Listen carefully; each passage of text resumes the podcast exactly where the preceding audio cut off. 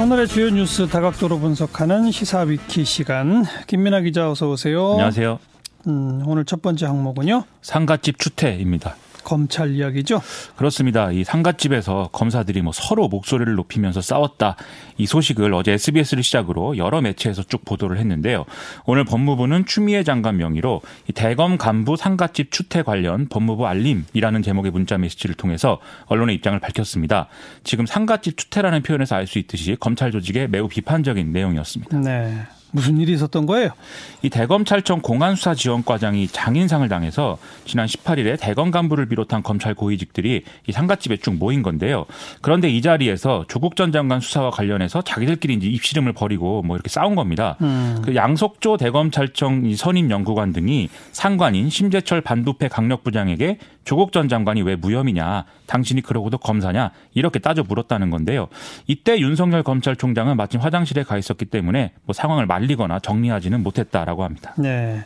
그러니까 무혐의라고 하는 주장을 심재철 반부패 강력부장이 한 바가 있다 이거잖아요. 그렇습니다. 어디서요? 이 유재수 전 부산시 경제부시장 감찰 무마 의혹 관련 수사를 하고 있는 이 서울 동부지검 수사팀이 이 수사 방향이나 뭐 이런 것을 두고 이제 윤석열 검찰총장 등의 대검 간부들하고 회의를 이제 했다는데요. 예. 이 자리에서 심재철 검사가 조국 전 장관 기소에 반대를 하면서 사건을 원점에서 재검토하라는 취지의 이제 발언을 했다라는 겁니다. 으흠. 이 발언에 대해서 이 수사를 한 당사자인 수사팀은 반발 을 했는데 윤석열 검찰총장이 수사팀 손을 들어주면서 불구속 기소가 이루어지게 됐다 이런 얘기였습니다. 네. 가장 최근 인사에서 반부패 강력부장 된 거죠?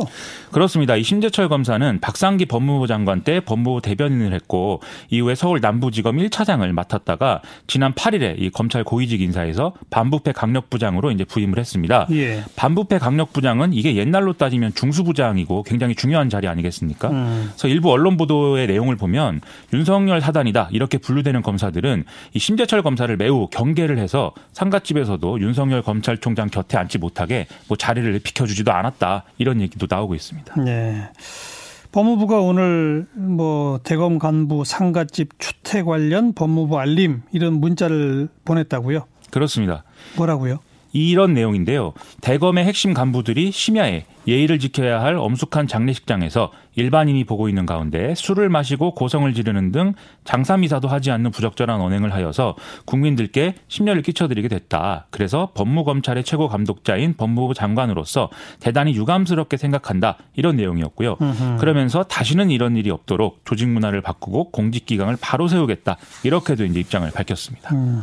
검찰 내부 여론은 어떤가요? 아마 이제 잘했다는 의견, 잘못했다는 의견 이렇게 뭐 상관을 들이받고 뭐 이렇게 한 것에 대해서 뭐 의견이 좀 분분할 수가 있을 것 같은데요.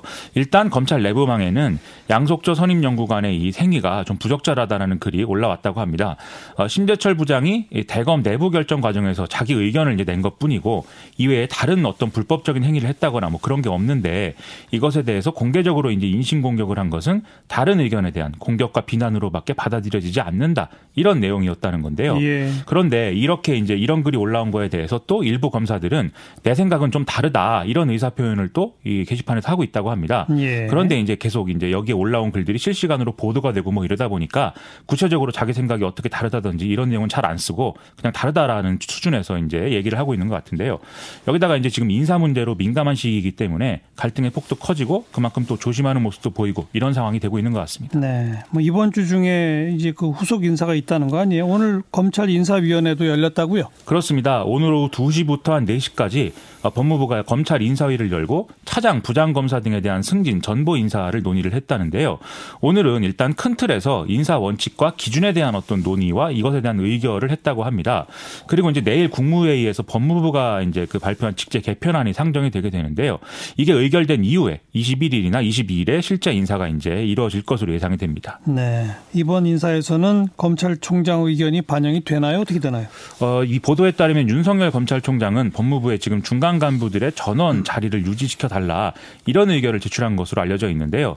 만약에 이제 이번 인사에서 좀 물갈이 폭이 크거나 뭐 이렇게 될 경우에는 조국 전 법무부 장관 관련 사건 등의 어떤 중요 수사를 진행 중인 수사팀이 상당한 타격을 입고 뭐 사실상 수사가 이제 좌초될 수 있다 이런 점을 좀 우려하는 것으로 해석이 되고 있습니다. 예. 그래서 이제 곧 나올 인사에서 이런 이제 검찰총장의 입장이 어느 정도로 반영되는가 이게 관건인 거고요. 또 이 직제 개편에 대해서도 대검은 일부 이제 직접 수사 부서를 유지시켜 달라는 의견을 또 제출한 것으로도 알려져 있거든요. 음. 이에 대해서는 법무부가 이 대검의 의견을 받아들여서 일부 이제 의견을 반영한 수정안을 마련해서 이걸 이제 국무회의에 제출할 예정이라고 합니다. 앞으로 어떻게 되나요? 일단 상가집 사건 뭐 이렇게 된 것처럼 뭐 이런저런 이 검찰 내부의 어떤 돌발적인 파열음 이런 것들은 뭐 계속 나올 수가 있을 것 같습니다. 그런데 검찰이 어떤 전면적으로 뭐 조직적 반발을 하고 집단 사표를 내고 뭐 검찰총장이 뭐 사표를 내고 뭐 여기까지 가기에는 명분이 좀 부족하다라는 생각이 드는데요. 일단 검경 수사권 조정하고 공수처 설치 이런 것들이 이제 법이 통과됐기 때문에 검찰의 직제 개편이 지금 필요한 상황인 것도 맞는 거거든요. 그렇죠. 그리고 이걸 반영한 인사도 이제 이루어질 필요성이 당연히 있기 때문인데 다만 그렇다 하더라도 법무부가 좀 검찰 의견을 일부 반영하는 수준의 어떤 톤 조절이나 이런 것들은 이루어져야 될 것 같습니다. 이게 어쨌든 평가가 수사에 실제로 지장을 줄 정도의 어떤 인사다 이렇게 되면 검찰에게 또 반발 명분을 주는 이런 일이 될 수 있는 거 아니겠습니까? 예. 이걸 뒤집어 얘기하면 이번 상가집 사건의 경우에는 법무부가 이 검찰 인사 문제에 있어서 더 강하게 나올 수 있는 그런 명분으로 또 작용할 수도 있는 것이고요. 음. 즉 지금 상황에서는 검찰이나 법무부나 서로 좀 명분을 주지 않는 좀 살얼음을 걷는 듯한 행보를 조심스럽게 해야 우리 모두에게 좀 이로운 결과가 나오지 않겠는가 이런 생각이 좀 들었습니다. 네. 이번 주에 그 부장검사급 인사 정말 귀추가 주목되네요. 그렇습니다. 시사위키 두 번째 항목은요? 안철수의 반성문입니다. 음, 정치 재개 선언이 어제 귀국하면서부터 바로죠? 그렇습니다. 이 귀국하면서 이 귀국하면서 공항에서 이제 큰 절을 올리면서부터 본격적인 정치 활동 재개에 나설 것을 이제 공, 개적으로 이제 얘기를 했는데요. 예. 안철수 전 의원은 귀국 직후에 크게 세 가지 입장을 밝히면서 앞으로의 정치 계획에 대해서 얘기를 했습니다. 첫 번째는 현재 진행 중인 보수 통합 논의에는 전혀 관심이 없다라는 거였고요. 음. 두 번째는 중도 실용을 지향하는 신당을 창당하겠다라는 거였습니다. 그리고 세 번째는 총선에는 불출마하겠다 이런 얘기였는데요. 그리고 오늘은 호남에 가서 국민의당 예 지지자들에게 이제 사과를 하는 이런 이제 일정을 소화를 했습니다. 뭘 사과했어요? 일단 5.18 민주묘지를 참배를 했는데요. 뭐 이 과정에서 약간 눈물을 흘리는 듯한 이런 제스처도 이제 취했는데 국민의당을 지지해 준 분들의 마음을 헤아리지 못했다. 늦었지만 진심으로 사과드린다. 이렇게 얘기를 했습니다. 네. 그리고 기자들과 만난 자리에서도 이렇게 좀 광주에 온 것은 부족했던 자신에 대해서 사과하러 왔다. 이렇게 설명을 했는데요. 음. 이런 발언의 맥락상 이제 국민의당이 분열되는 것을 감수하고 바른미래당 창당 이런 것들을 추진했는데 결국 이게 실패로 돌아간 것에 대해서 사죄를 했다. 이렇게 이제 해석을 해야 될 것 같습니다. 그렇죠. 그리고 안철수 전 의원의 이 광주 방문에는 바른미래당 내에 이른바 안철수계 의원들하고 지금 호남을 지역구로 둔 의원들이 같이 동행을 했다고 합니다. 음. 그래도 어쨌든 다시 정치를 시작하는 것도 호남에서 시작하겠다 이거죠? 그렇습니다. 그럴 수밖에 없는 상황이다라는 것도 같이 봐야 될 것 같은데요. 먼저 지금 안철수 전 의원이 선택할 수 있는 여러 가지 선택지 중에 물론 이제 보수 통합 논의에 합류한다 이런 선택지가 없는 것은 아닙니다. 그런데 이것을 결정하기가 쉽지 않은 것이 지금 이제 보수 통합 논의에 합류를 했다가 정치 복귀가 얼마 안 된 상태이고 또 기반이 없는 상황이기 때문에 들러리를 서는 결과가 될 수도 있다. 이런 이제 생각이 생각을 할 수가 있겠고요. 그렇다고 현재 바른미래당의 틀만 갖고 앞으로 뭐 총선이라든지 그리고 대선까지 이르는 상황을 쭉 돌파할 수 있을 것이냐 이건 누가 봐도 어려운 거 아니겠습니까? 그렇기 때문에 좀 큰 틀에서 신당 창당이 필요한 상황인 것도 맞는 것이죠. 그런데 신당 창당이라는 것이 아무것도 없는 상태에서 곧바로 시작할 수는 없는 것이기 때문에 네. 일종의 여러 가지 조직적 기반이라든지 이런 것들이 필요한데 지금 안철수 전 의원을 따르는 이런 이 바른미래당 내 의원들이나 의원들의 어떤 지역 기반이나 또 이제 전국의 어떤 여론 분포 이런 것 등을 볼 때 역시 지역을 구분을 한다면 호남에서 시작할 수밖에 없는 상황이다. 이런 판단을 가지고 이제 첫 번째 정치 행보를 이렇게 이제 정한 것 같습니다. 음, 그럼 지금 이제 바른미래당, 대한신당, 민주평화당 여러 당이 있잖아요. 그렇습니다. 신당을 만든다는 거는 완전히 그렇 하고 관계없는 신당이에요? 아니면 뭐 해체 모여예요? 어떻게 되는 거예요? 지금 일단 대한신당 쪽은 안철수 전 의원의 행보에 대해서 굉장히 비판적으로 지금 이 얘기를 하고 있기 때문에 네. 앞으로 신당 창당을 하는 과정에서 뭐 다시 합친다거나 이럴 가능성은 지금으로서는 상당히 적어 보이고요. 음. 그리고 안철수 전 의원은 지금 정치 복귀를 했기 때문에 일단 이제 바른미래당 당적을 가지고 시작하는 거 아니겠습니까? 그렇군요. 그래서 이 신당 창당을 새로운 조직을 만든다는 것인지 아니면 바른미래당을 좀 리모델링 즉 이제 바른미래당의 어떤 외연 확장을 해서 신당을 또 만드는 것인지 이 두 가지 지금 길이 놓여 있는 걸로 해석이 됩니다. 겁니다. 예. 그런데 안철수 전 의원 측은 이 대목에 대해서 양쪽 다 뭐 지금으로서는 가능하다라는 식으로 좀 애매한 입장을 취하고 있는 상황이거든요. 그래서 지금 안, 소위 말하는 안철수계 의원들 내부에서도 입장 정리가 안 돼 있는 상황인 것 같습니다.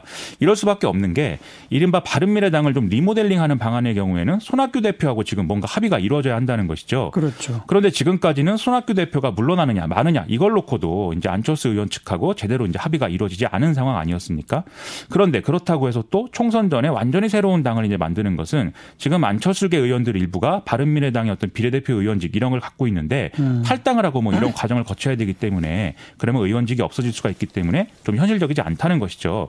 그래서 양쪽 다 쉽게 선택하기는 어렵지만 어 어쨌든 간에 일단은 손학규 대표와 어떤 이제 합의를 이루는지가 관건이 될 걸로 보입니다. 네. 황교안 대표 쪽은 뭐 안철수 전 의원 영입 얘기해 왔었는데 이 그쪽은 관심 없다고 그랬으니까 그럼 안철수 전 대표 빼고 이제 보수 통합 해야 될 텐데 어떻게 돼가나요? 지금 안철수 전 의원이 뭐 오늘도 이합 집산에는 관심이 없다 재차 이렇게 주장을 하면서 이른바 보수 통합의 어떤 빅텐트 이런 시나리오는 좀 김이 빠지는 분위기가 됐습니다. 그리고 이제 자유한국당과 새로운 보수당의 경우에도 오늘 오전까지 하태경 새로운 보수당 책임 대표가 아, 통합협의체가 오늘 합의가 안 되면 뭐 각자의 길을 가겠다라면서 최후 통첩을 하면서 분위기가 상당히 안 좋은 그런 국면이 이제 됐었는데요. 예, 예. 하지만 자유한국당과 새로운 보수당은 양당 간 통합협의체를 구성하기로 이후에 전격 합의 를 하면서 음. 다시 이제 통합 논의의 속도감이 이제 붙는 그런 상황이 됐습니다. 예. 그런데 자유한국당의 경우에는 지금 안철수 전 의원뿐만이 아니라 이현주 의원이 주도하는 전진당이라든지 또 우리공화당까지 지금 통합 대상이다 이렇게 얘기를 하고 있기 때문에 갈등 요인이 지금 완전히 없어진 것은 아닌데요. 하지만 설 연휴 전에 황교안 대표와 유승민 의원의 회동 이런 것들을 추진한다는 계획이기 때문에 음. 이설 연휴 전에 어떤 방식으로 여론몰이를 하느냐 이것부터가 일단은 좀 지켜볼 대목이 될 것 같습니다. 여기까지 수고하셨어요. 고맙습니다. 김민아 기자였어 요.